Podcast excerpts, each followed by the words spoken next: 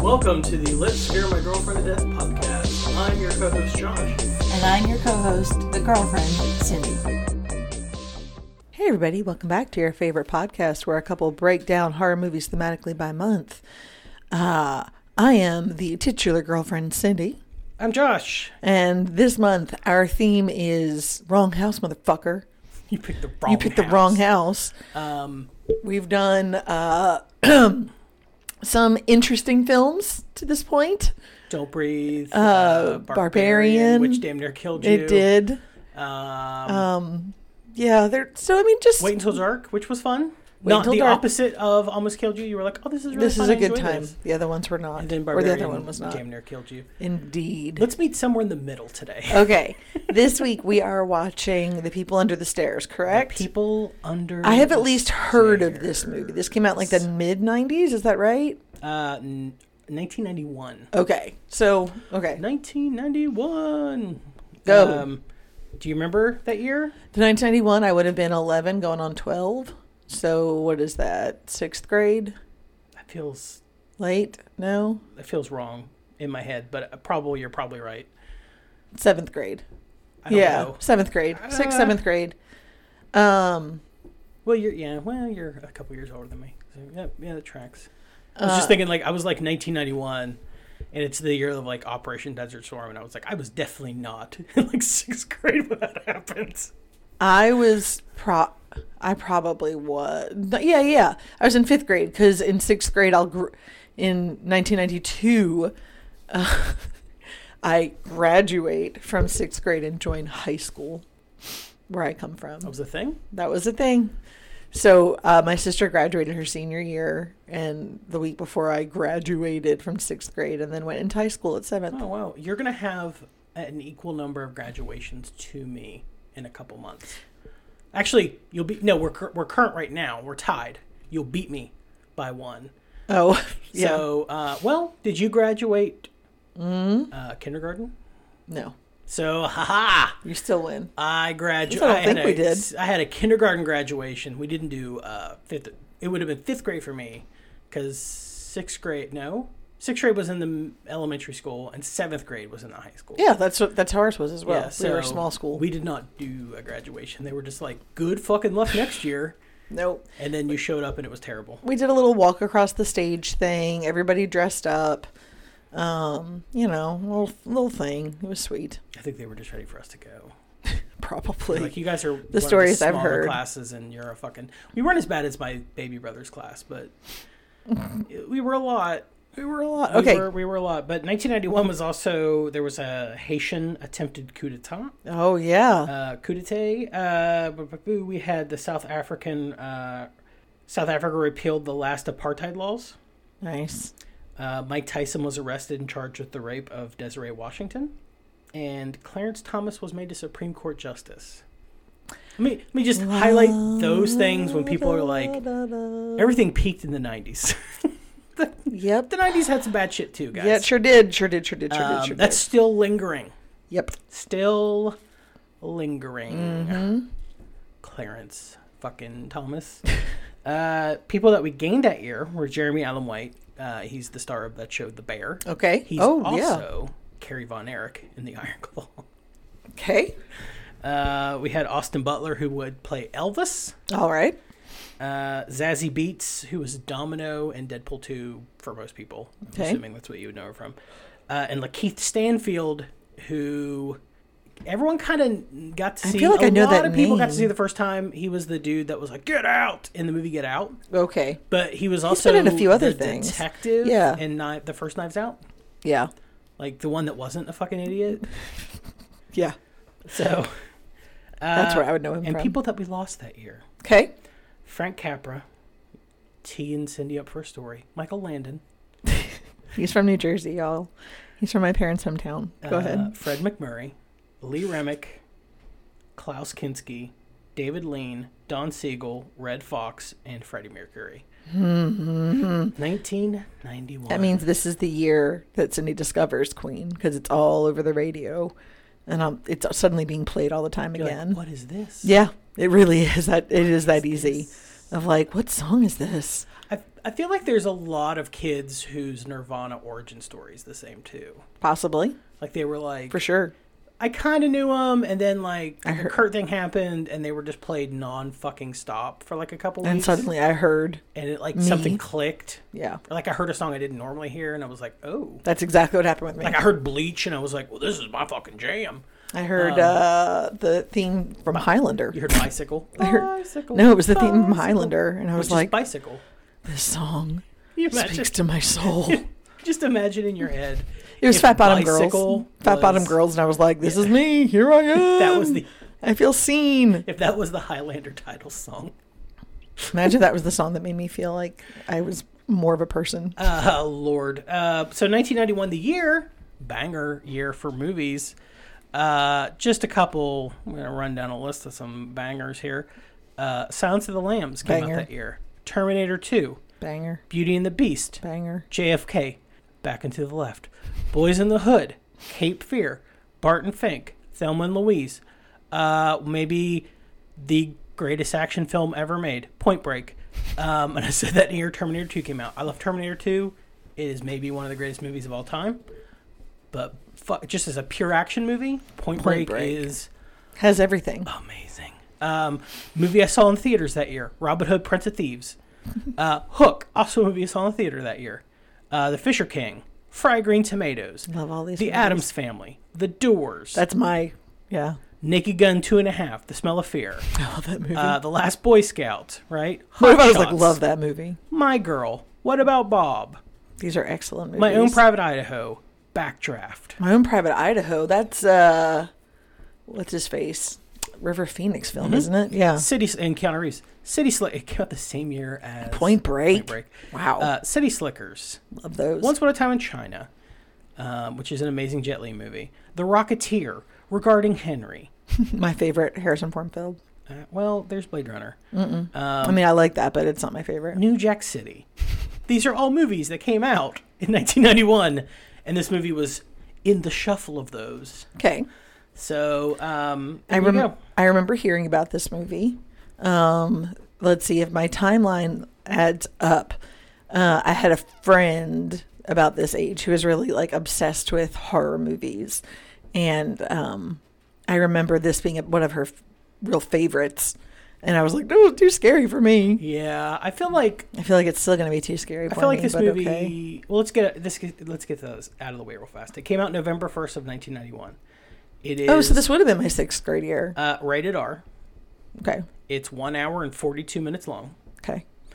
Um, there's a, something in 12 this minutes movie too long. you are going to absolutely love. I thought you were going to say hate, and I was No. like, "Well, let's talk." There's there's some stunt casting in this movie Okay. that is phenomenal. But first, the reason that most people watch this movie or know about this movie, right? This is like an odd, interestingly good movie, but I think most people come to it because it is written and directed by Wes Craven. Is there s- somebody important cast in this movie? Well, let's talk about Wes Craven, then we'll get there. Okay, sorry. I'm, I'm sitting there uh, now because I was like, I remember something, and it's something about one of the people that's in it. It's like, oh, this is that actor, but I don't think it's Wes Craven. There is so much weird casting in this movie, but let's talk about Wes Craven for a second. Okay, so I'm putting the cart before the horse. Here we Um, go. Yes, because if there's a horse dragging this thing across the finish line, it's motherfucking Wes Craven. Uh, Wes Craven grew up in a super religious household, and he like one of those like super religious upbringings where his parents were like, "You're not allowed to watch movies. You Yeah. know, you, comic books are the devil." Um, he ended up becoming an English and humanities professor. Okay. Yeah. Um, he became a filmmaker where he directed. Uh, I think his first his first actual film was The Last House on the Left, which is an aggressively rapey movie Yeah. for a super religious guy. He also directed porn Okay. under the name. Are you ready for his porn I director name? can't wait. Abe Snake. Right on, Abe. Abe Snake. Right Did on. you see the new Abe Snake movie? It's called The Fireworks Woman. Ask me- Fireworks Woman, by the way. Even I, I. Okay. It's called what? the fireworks woman that's the it's like a kind of software Okay.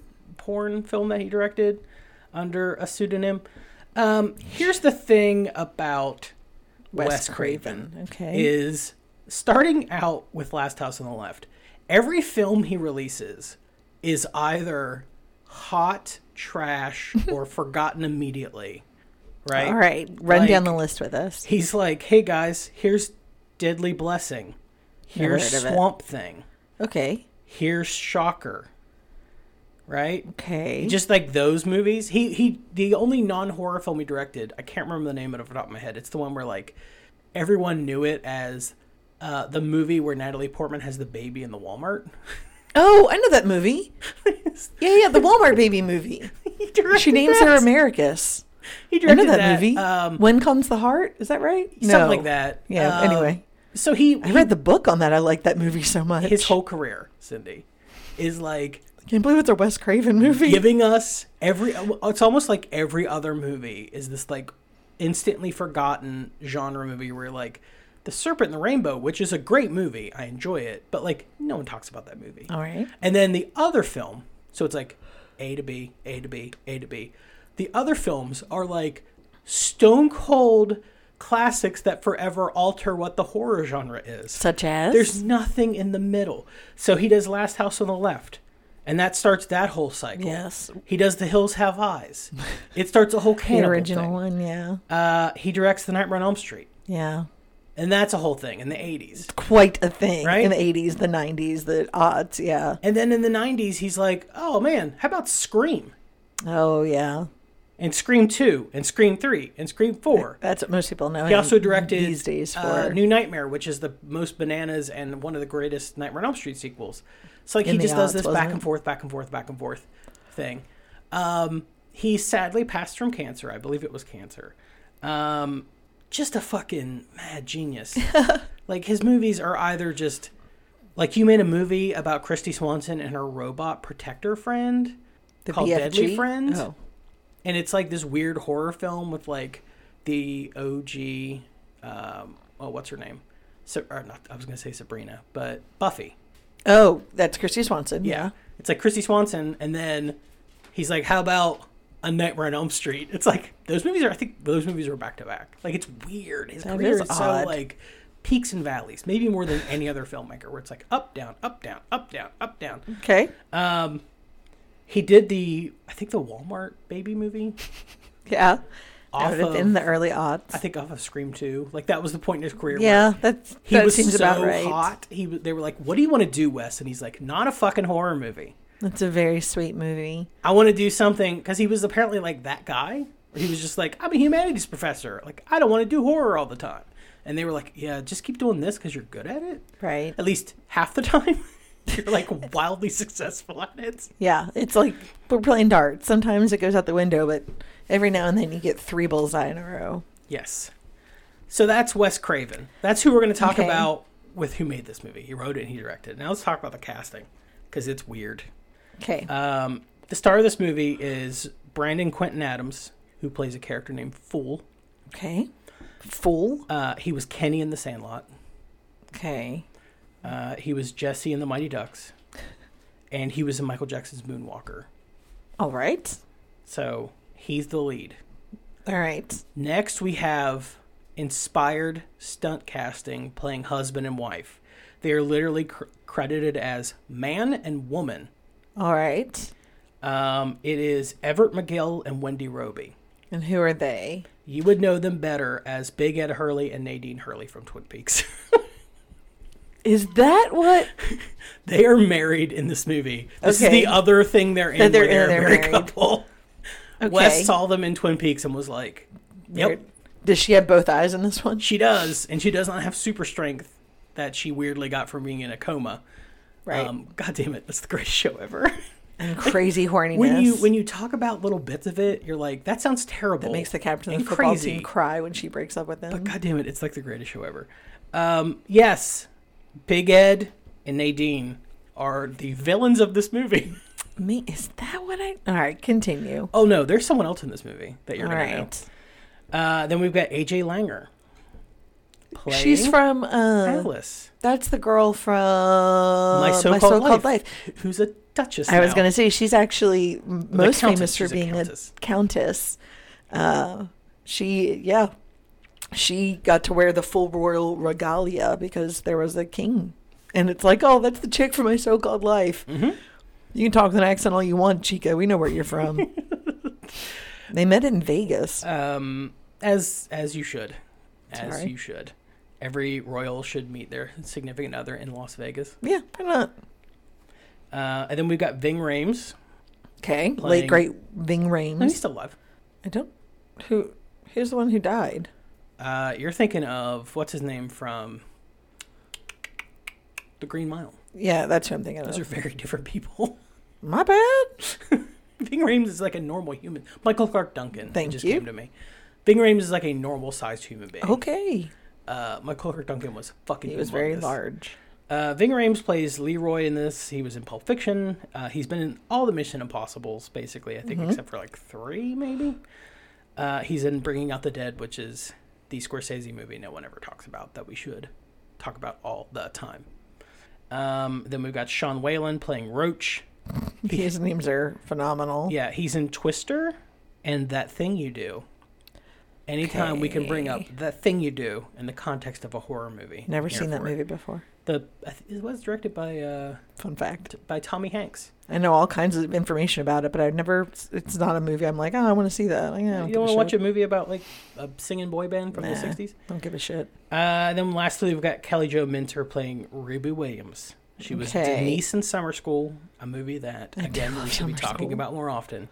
I did love that Uh, movie. She's Yvonne in Nightmare on Elm Street, The Dream Child, Okay. Nightmare Five. Um, Okay. so- that means nothing to me. We haven't done those movies, therefore I've not seen them. Maybe we will soon. Yay for me. Maybe. I don't know. Mm-hmm. But let's let's talk about this fucking movie. All right. So this movie, tell me. Well, no, it's time for you to do the poster. Oh, this is the part of the podcast where Josh shows me an original poster of the movie, and I try to predict the plot.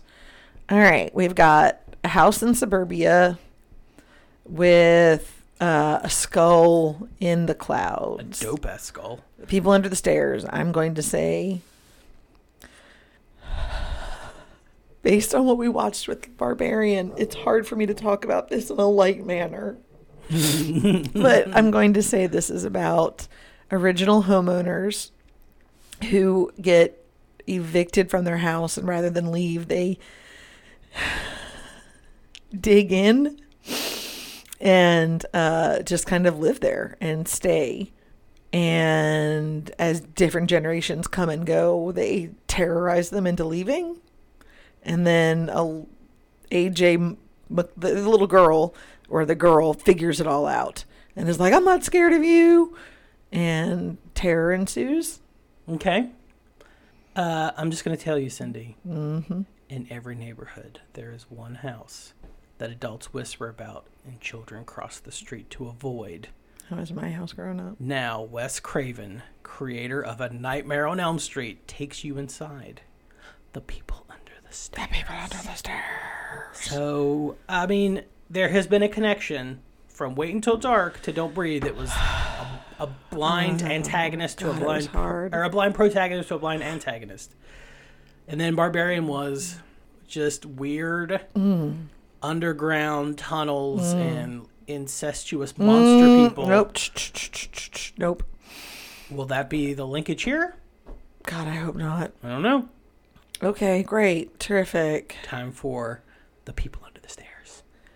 we have a Blu-ray. where We're can gonna we watch watch the Blu-ray. it? Well, I was going to say, where can everybody else watch it? Um, you know, I don't know if this is streaming on something already. I feel like this is a movie that everyone has seen in their childhood. Okay. like, who's seen The People Under the Stairs? Most people be like, I saw it on like HBO when I was a kid. Yeah. Um, it might be on Shutter. You probably have a fucking DVD somewhere in your house. Just gotta look for it. Okay. Well, That old studio DVD. and I'm sure it's available for cost at all streaming services. Mm-hmm. So, all right. Well, join us, won't you? Mind the doors. In every neighborhood, there is one house that adults whisper about and children cross the street to avoid. Now, Wes Craven, creator of A Nightmare on Elm Street, takes you inside. Something's in there. We gotta get out of here, Leroy. Oh, all sorts of rumors about what goes on in that house. The police never took it serious. She's been feeding that thing between the walls again. Very, very tense about this. What goes on in this house is a sin. But what goes on under the stairs is a nightmare.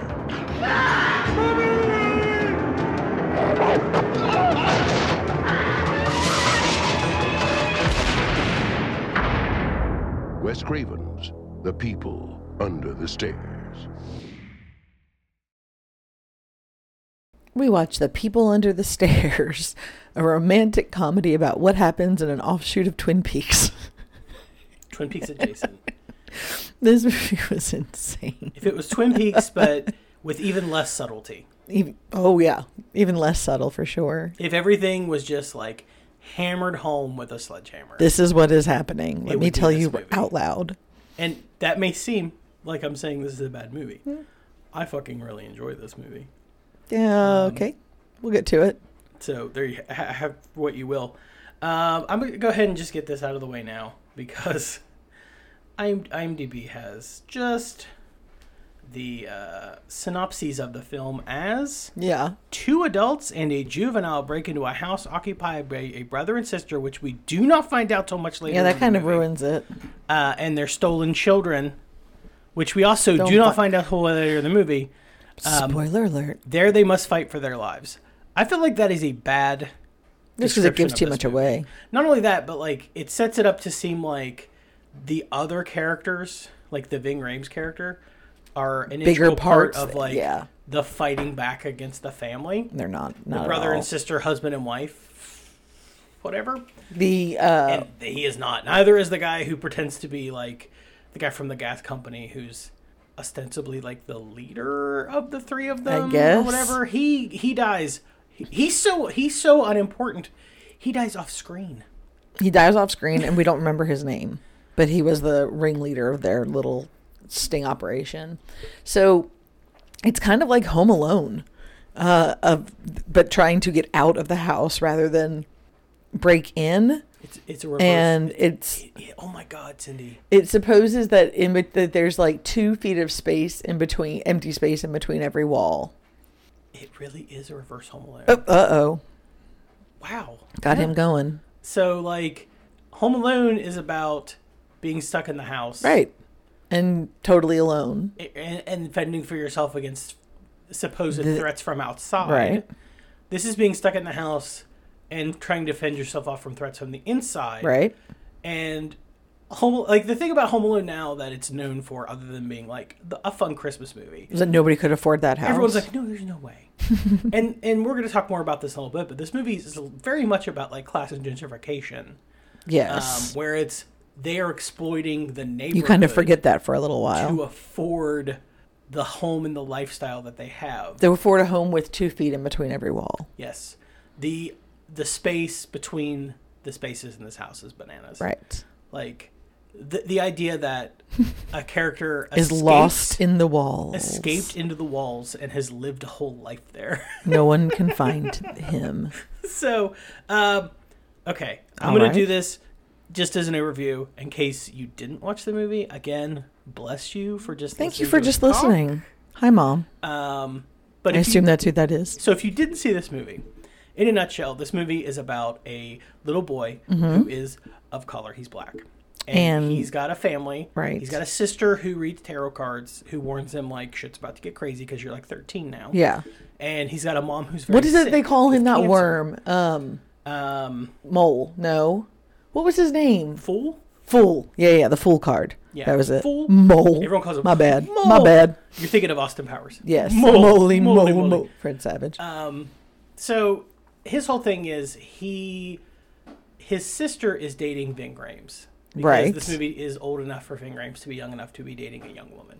Um, so he's dating the Kelly Joe Mentor character, the sister, the older sister and he's you know not like a bad guy, but he's tied into like he's like i know how to get i know how you can get money son and i'm like great this is how he gets involved in the gang life no we're gonna rob an old funeral home because there's gold inside. Well, it's the people that own the liquor store. I know, but it, it's just it's funny that I really I was like, this is how people get in. You know, 'cause I sell some crack, and nope, I've got a treasure chest for some gold, motherfucker. Like, oh, okay, Spoiler alert: There is like a Goonie style room of just money at the yeah, end of this movie. money pit, Um, but as so old houses have. there, this old funeral home, which is the family that owns all of these businesses and and In the ghetto, Mm-hmm. the ghetto, right? That, that are exploiting everyone.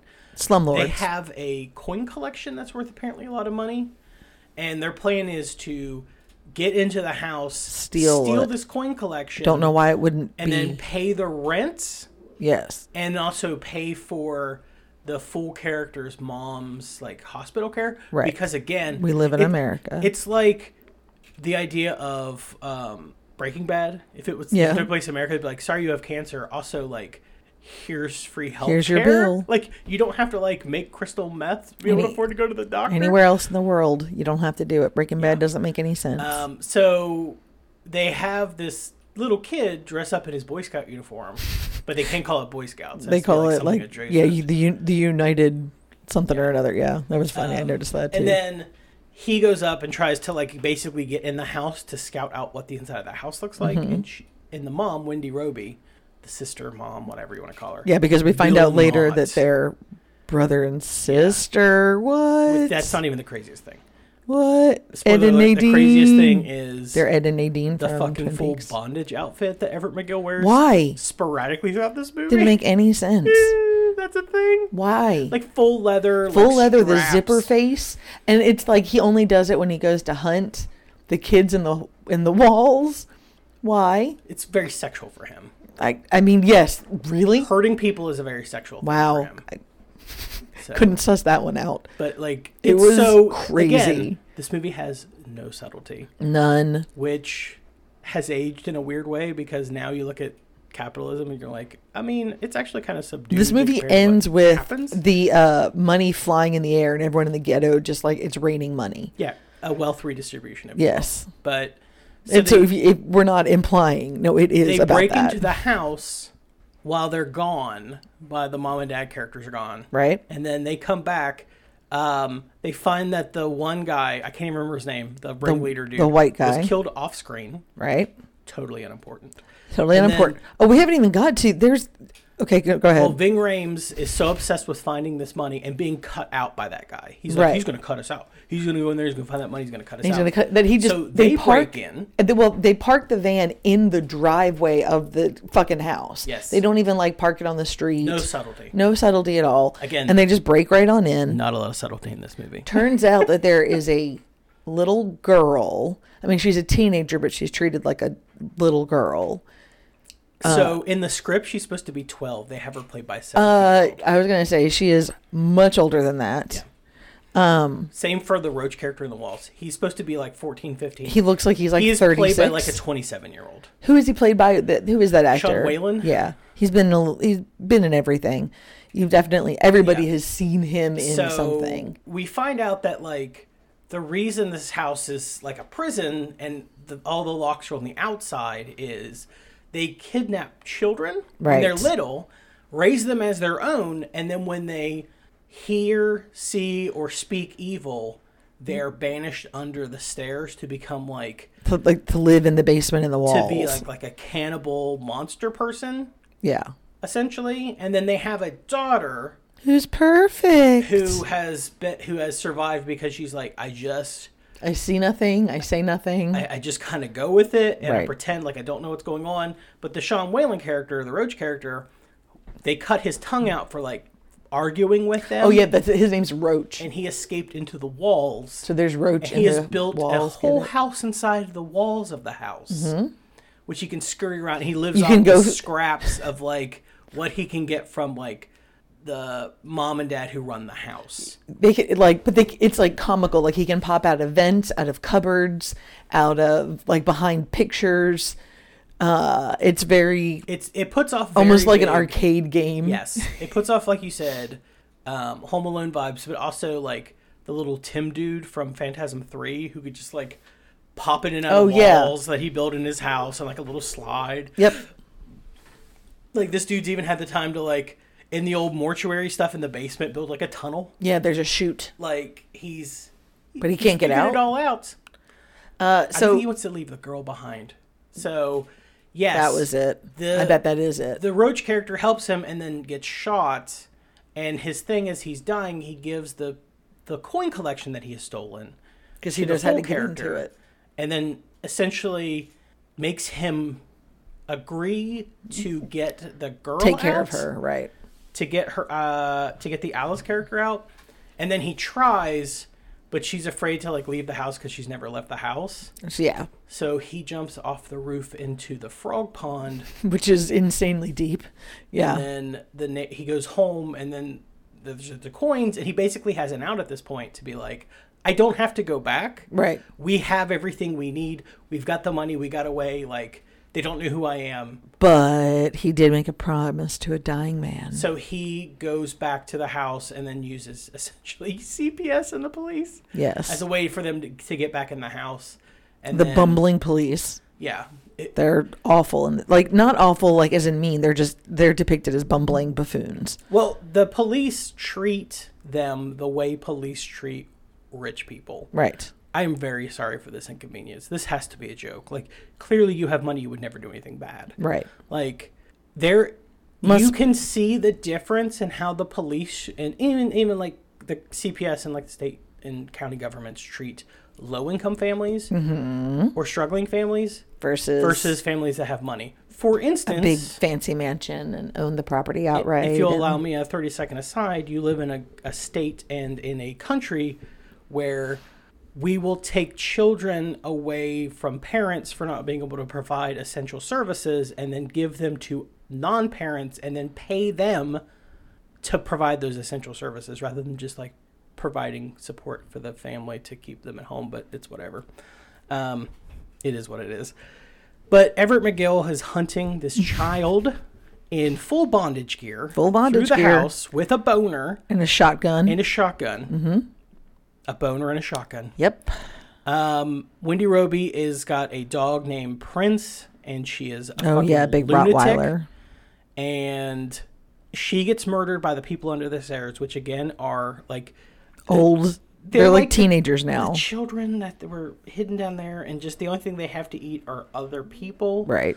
Like nosy neighbors and people that wander into the house. Mm-hmm. Like they, these- they feed them Like to Ving these Rhames. teenage boys who look like forty-year-old vampire men Yes. Uh, Vampire men. who have like long white hair, like they've never seen the sun. Yep. Uh, they just watch TV all day and eat people. Yeah. uh, and protect the horde of money like fucking dragons. Oh yeah, I guess oh, I didn't think about it like Yeah, that. the, yeah, they the do. money, like the money vault, is on the other side. Yeah, that's of, a good point. Of like the people under the stair cage. They're So, protecting it, Yeah, whether they realize that's what they're doing or not. right? So that happens, and then um, the Everett McGill dad character is blown up when Full uses the dynamite and like. There's the money because vault there's co- room, yeah because 'cause of there's course there's dynamite coy- like coyote wily coyote style dynamite just sitting in the room. And Mm-hmm. yes, that this is the correct. Mm-hmm. only movie, horror or otherwise, that I can think of that's not like a Soviet propaganda film about like the revolution that literally ends with Money physical just- wealth redistribution as all of the money It's that was rain pumped and cash. out of this ghetto is put back in the is community. blown out of the fireplace or out of the chimney and then rains down on the people Rain on because me, that's a thing rain, too Rain, rain on me. is when Fool goes back to the house everyone in the neighborhood shows up to be Because like his sister is like, listen, they're he, they're this all one- their land people they're yeah, this landlords." one, this one couple own all these properties. Like they're the reason for this. And so once they realize that, they you know unionize essentially and uh, go and start protesting outside their house, and they're banging on the doors, and yeah, it's it, pretty it, that's what awesome. saves his life the little Fool character's life right. um, this movie does like I say end with wealth redistribution like physical actual wealth redistribution of all this money getting blown um, back to the people who should have had it in the first place um, it says a lot about the politics of Wes Craven this movie is very um, heavy handed Yes, and it's like li- literally we it's, he keeps saying it. There is no subtlety to this movie. It is very just like They hate them because they're this color. They hate them because that like yeah. yeah, like they they legitimately have Wendy Roby almost drop the N word to her until she realizes there's a bunch of people out there I'm that will just beat the shit out of well. her. I I think I, I really hope that that was like a decision on her part to be like, there's a way we can do this where I don't say that, right? Like, there's a way where a word doesn't come out of my mouth. So I, I Or maybe like Wes Craven's just like a decent dude and was like, no, we're- you're never going to say it. We're just going to do this. yeah. There's a, we'll piece it out like I- this. I- normally we kind of talk for a minute about like what the theme or what's the underlying themes of this movie. It's definitely um, gentrification, mm-hmm. right? The idea of it's a neighborhood that's predominantly one socioeconomic group, one color, one subculture, and it's owned by another, right? yeah. And, and they're exploiting the shit out of them. Class warfare, right? Yeah. This is Keep them about- fighting at each other so they don't fight at us. yeah.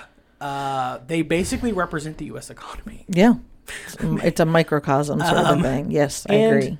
This movie is just shitting all over capitalism. And we love that Um, here. Very satirically, this movie is glorious. I'm just going to read you a couple things I found. Um, so, Noel Murray of the AV Club wrote that quote footage from the first Gulf War on the Robesons. That's the name of Oh, that's the, the, hus- yeah. the man and wife Ed and husband, Yeah. wife, brother, sister, uh, that the footage from the Gulf War, coupled with the depiction of them as wealth hoarding perversion of the typical upstanding suburban couple, marks the movie as a satire, right? I mean, yeah, that's why that's why it gets away with being so heavy-handed because it, it's meant to be like, yeah, ha ha, look at this. he refers to the mommy and daddy characters as quote a Oh, that's right. cartoonish parody of conservatism. mommy and daddy. ugh, I hate those and that's terms. a that's a term that like super conservative Southern people, not all conservatives, but like a lot of Southern people, like mother, mommy, Chil- my, my child is allowed to say mommy.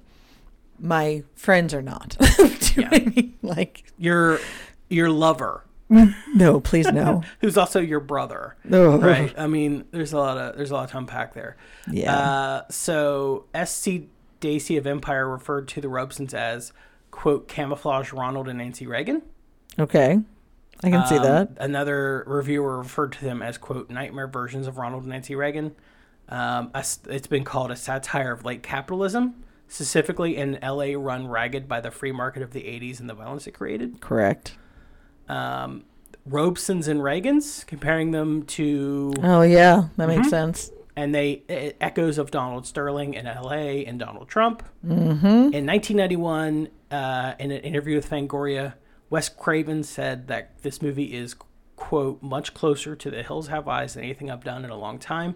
It's a raw film with no dreams in it whatsoever. Yeah. It's an extraordinarily real situation involving an awful family that shouldn't exist. And is 100% often happening does. Um, today. Yes. Yes. Ah, that's what makes it. That's what makes the satire part like, haha. Then you're like, oh fuck, no, this Yeah. is this is like a real thing. Wes huh? Cra- from Wes Craven. This is the last quote I'm going to read about the subtext of this movie. Wes Craven said, when talking about their house, he referred to it as quote the whole society of the United States. yeah, you can't get out. It's about marginalized people who live in the walls, who live off of like the scraps that are provided by the wealthy people, who Eating own each the other. house, eating each other at the in the basement, Yeah, right? the bottom.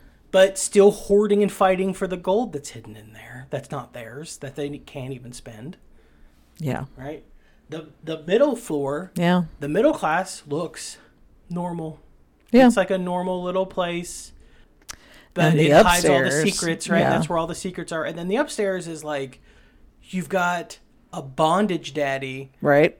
who literally calls himself daddy and a mommy and their brother and sister. Right. Because wealth and like aristocratic people are just incredibly And just and incestuous. more rooms upstairs. Like there's like two halves of the house upstairs. It's huge, and there's like spaces that are just wasted. That you know, I think that's the the, the two feet in each wa- in each wall because they don't need that much space. Like there's all this extra room.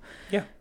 Like they have a bathroom on the third on the on the upper That's just floor. never used. That's just it never gets used because it's like why Fun Like, fact: it the yes My grandparents had one of those. the f- this house We had an empty ba- an empty upstairs bathroom that like Nobody ever fucking used. I guess my grandpa did when he was up working in the attic, but with the shack, that's about it. The house Yeah. represents like the the United States economy and the class system.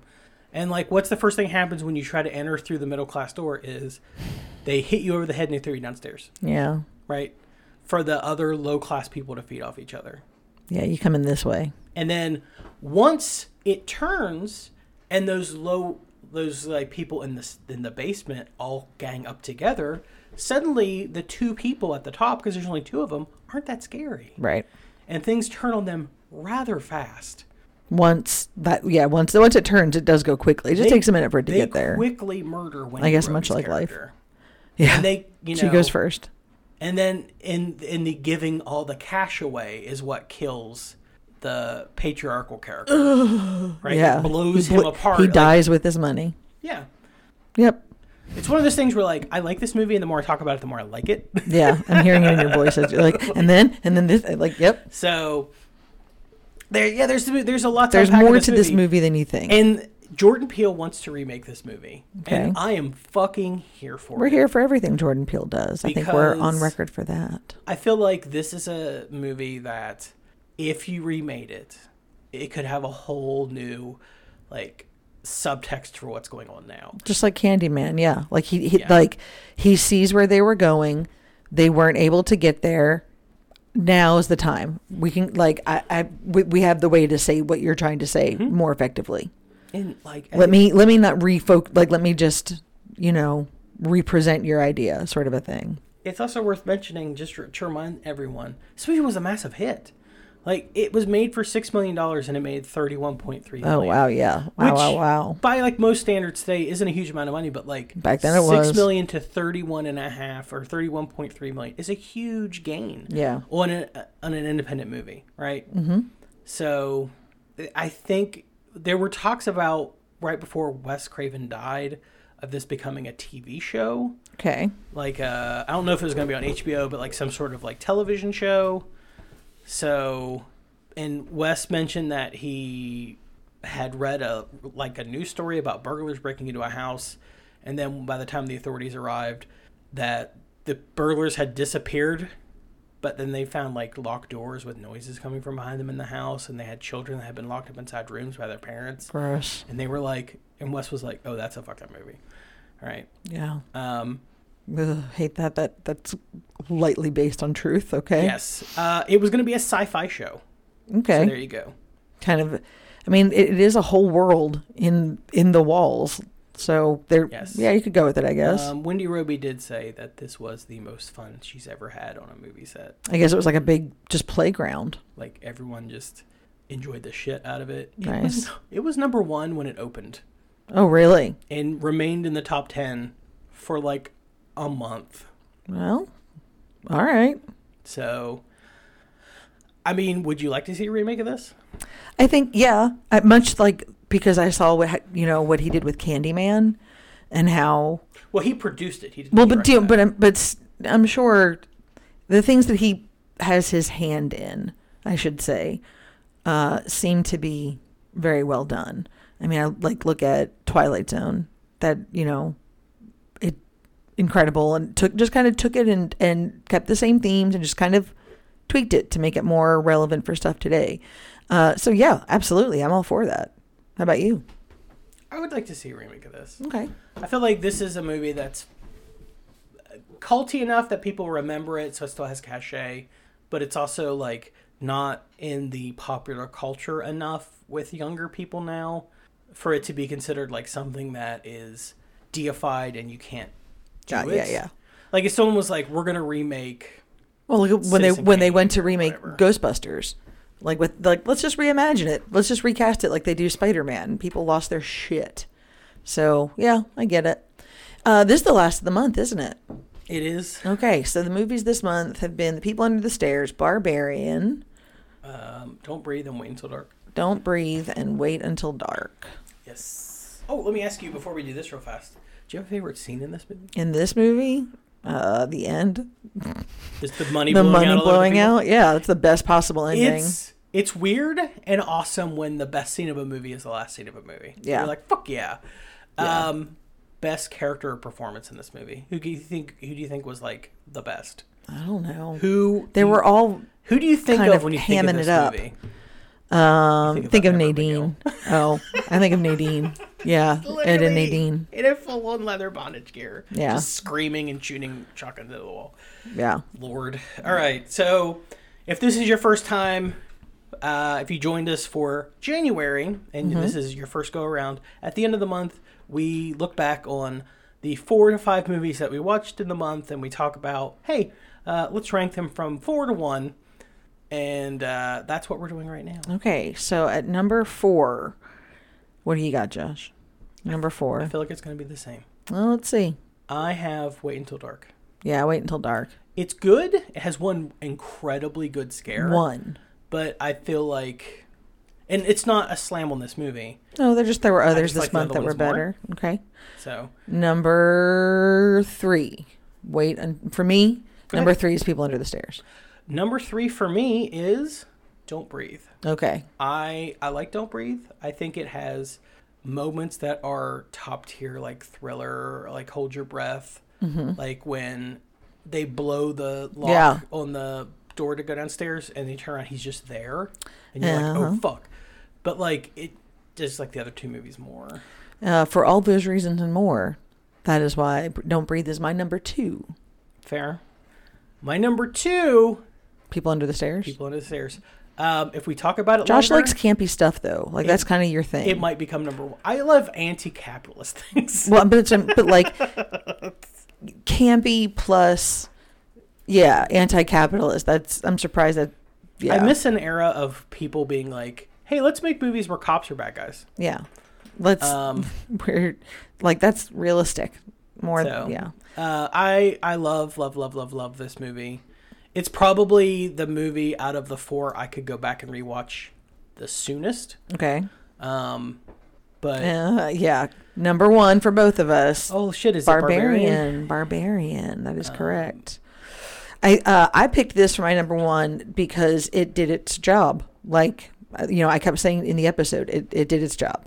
Its job was supposed to put me on edge and scare the shit out of me, and it did it. So there you go. It barbarian? Uh, wins. I picked barbarian because I saw barbarian in theater twice. Um, Oh, And my thing about this movie was when I first saw it, I just loved how twisty it was and how I couldn't like figure out the puzzle Where it was going ahead next? of time Yeah. to begin with. Uh, and then having gone back and rewatched it again and like talked about it and thought about it, the balancing act it does with like the themes it's dealing with, like the women's issues it's dealing Mm-hmm. with, the m- um, men's issues and misogyny issues it's dealing with. The like- gentrification and the running down of Detroit. The It, it's spinning Yeah. all of these Yep, yep, yep. planes inside the way we hour view and ev- a half even like everything like how we view the thriller homeless people. film. Yeah. Like Yep. I I feel like Barbarian is so fucking good, and and It doesn't- people it's have better than thought it about deserves it to be. as this like disposable fun movie, No man, it's and it's crazy. so much better than that. And it needs a physical release, please, from someone. Yeah. Like When was it?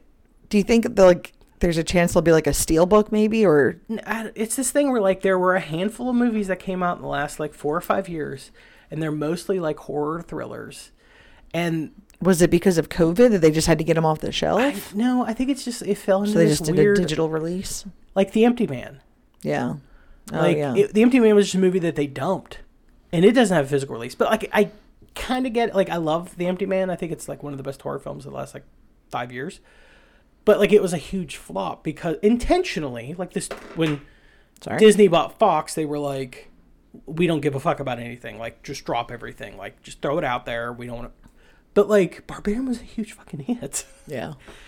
and I think it's just they think the only people that care about s- these like horror films now are like sixteen year olds, And they're like, not- they only stream And not shit. the people who grew up like who were 16 at the height of horror and are now at the point where they're like, yeah, like we want a resurgence. Like we want to see the, the movies from our youth. Like let's bring that kind of feel Yeah, back. I think it's eh, horror has always been thought of as like a young person genre, right. like old people. Well, because it was for old people just watch Gone with the Wind and shit like that, like dramas. And it's like I don't But y'all were becoming the old people. I want to watch horror films and I want a physical release because if you don't have a physical release, then they can just take that away from you. uh, writer and podcaster Danielle Henderson talks about that. Like she was raised by her grandmother in the 80s and her grandmom loved she was a horror freak. Like they watched everything all the time. You know, Nightmare on Elm Street, Phantasm, like all of them. They her grandmother loved it cuz she loved that feeling of horror. And yet they're African American. And now her grandma is, you know, in her 80s in the hospital and she doesn't want to watch. She, I don't want to watch this shit. Like, give me Nightmare on Elm Street. Give me, you know, The Fly. Give me that kind of shit. Like, yeah. So, like, horror has been around long enough now that its fans are of an older age now that we need to shift the focus from, oh, it's a young person's genre to like, no, not anymore. It was when we first started filming things in like the 70s and 80s and really kind of giving us this character mon like this new kind of monsters. well, it's it comes It's been in- around long enough now. It Like, comes let's in waves go. because like horror is technically a genre that's older than drama. Well, Yeah. as old as drama. Like hor- horror films were like the idea of like ghosts and made things in like the that. first year that they were making feature films. yeah. So like horror Well, is I as think- old as cinema. The problem is you get like horror only really thrives historically.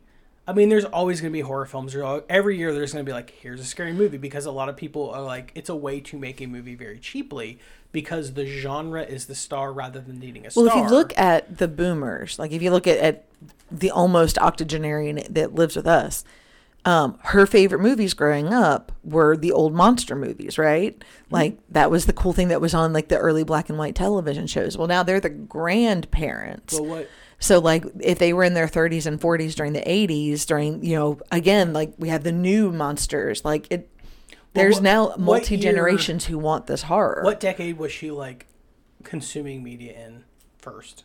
Like when she was like ten to twenty. probably yeah. What decade was that? Oh, that would have been the 50s to 60s. Yeah. So, like I said, horror thrives in times that are uncertain, right? Like, Like in the- right in the fucking now. 1950s, there was this huge uptick in like monster movies and horror movies about like, you know, things that take over your brain or aliens from outer space or giant monsters that are or like giant animals Mm-hmm. that are irradiated. And then the 80s with Reagan and this uncertainty of like what's going on in the world, there was this huge horror boom. Right. And then in the 90s it kind of goes away. There's still horror films, there's still fucking great horror films, but there's less of them. right. Because the 90s A lot more things were stable. a little better and a little more stable and then the early 2000s is the same way and then you get oh like we're back to out of like two wars and yeah. so the first year after September 11th it wasn't that bad but like when we go to Iraq and Afghanistan and we're doing all these things suddenly it's like torture porn has this huge thing yeah. so when times are uncertain and people don't know what's going on, they're like, "Hey, show me a world that's worse than what I live in now, or show Yeah, me we've talked about something that this. helps me understand the uncertain times that I'm living in." Like that's when horror th- thrives. And I think that's why like Barbarian is the, our most recent movie this month and it's also our number 1. Cuz shit is awful and that movie was terrifying. yes, So next Shit is month awful and things are also February. terrifying. What are we doing for February? My Um, little Valentine. I wanted to do just horny horror movies. Nice. but I decided that that was a little too broad, so we're doing uh, l- like erotic thrillers. Nice from like the So 90s we're and late doing- 80s. We're doing two I love 80s this. erotic cr- thrillers and then two modern erotic thrillers. Okay. Uh, and then looking at how things have changed over time. And, So what are we doing next week? um, okay, we're doing a movie that I've been on the fence about doing for a long time because it's an incredibly well made movie that some of the stuff in it has maybe not aged great. Uh, and that is Brian De Palma's Dress to Kill. Dress to Kill. All right. Well, until then, I'm Josh. and I'm Cindy, and I'm still his girlfriend. and looking forward to Brian De Palma.